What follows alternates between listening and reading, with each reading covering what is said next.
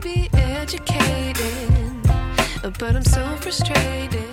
Hello, Lash Beauties. I'm Angelica Jolie, your host for this Lash Like a Boss podcast. I am so excited to have you guys listening to my first episode because this podcast is going to be all about lashes, beauty, business, marketing, everything you need to know. For those of you who do not know me, I have been in the lash industry for the past five years and I'm a six figure lash artist. So I really created this podcast just to share my experiences, whether good or bad, and to share all of my knowledge about starting and growing a lash business for those of you who are just getting started.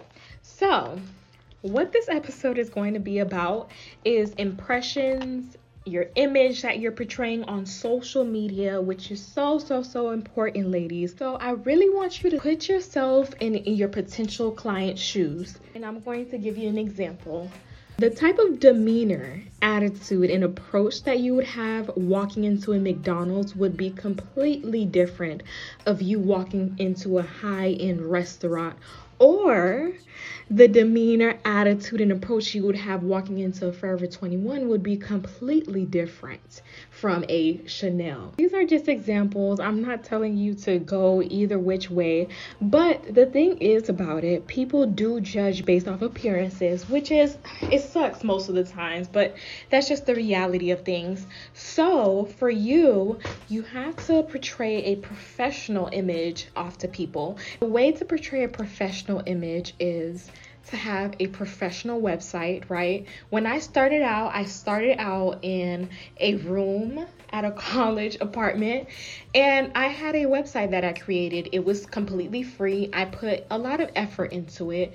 I made sure that I had a logo, everything was the same color, everything was synchronized. Even though I was in a room at a college apartment, I really took that extra effort. So, I want you to really reflect on any of your social medias, any of your websites. Take a look at what you can put more effort into today. That could be maybe your website is just an acuity scheduling booking website, which is nothing's wrong with that. But maybe you do want to think about investing into a website. Like I said, I didn't invest money into my initial website, but I did invest time into it.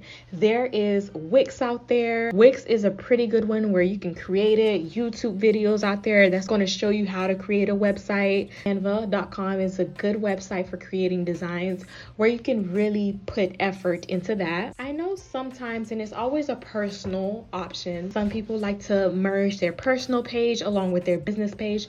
I wouldn't recommend that simply because you always want to keep those two things separately. I know it's a personal opinion, but some people like to have a personal page merged in with their business page.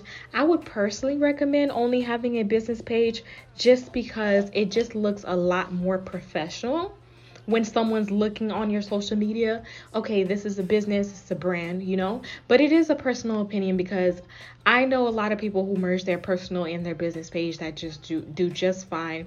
They put a lot of personality into their branding and people appreciate that as well, right? And you don't have to be like um even though I gave those examples between McDonald's and a high end restaurant, you don't really have to be, you know, all snooty and high end and all that other stuff. But if you're fun, if your brand is fun, you want to put that out because to attract clients who also like your certain aesthetic, whether it's clean, relaxing, fun, vibrant. With my brand, Jolie Fille Glam Bar, means pretty girl in French. So I put a lot of glitz and glamour and glitter into my branding. In return, I always receive clients who were young, who love makeup, glam, you know what I mean? All that type of stuff. And I personally love my clients because that was my personality and that's what I received in return. Likes attract likes. Another great thing to make you look really professional on social media is to have really good testimonials and reviews on your page. A lot of people like to see that, especially if they are new clients and they do not know who you are or they have not been referred to other people. They want to feel like they can trust you and you're going to be the person provide what they're looking for. The third thing I'm going to touch on is great photos and great photo quality.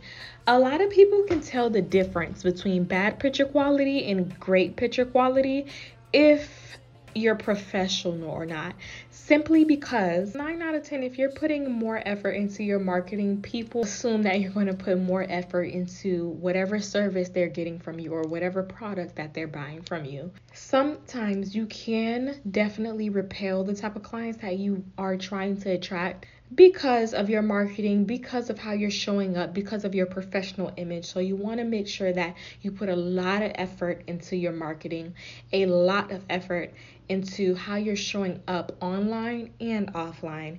And like I said, a lot of this does not cost a lot of money simply because I know when you're first starting a business, you have a lot of expenses. You have probably have already invested into your lash class, your lash products, your lash certifications, your esthetician all types of stuff. So I do know that cost lot. Like I said, I just spent a lot of time on YouTube and Instagram and Facebook researching, researching, researching. So do not forget, ladies, to appear very professional, um, but also fun, but also be yourself as well. I'm not telling you to be a certain way. Show up as yourself. People will love you for it. But yeah, that's all I'm going to touch on for this episode. I really hope you guys tune into the next one. I am going to be dropping a lot of tips on this podcast. So stay tuned, guys. I will see you in the next one. Bye.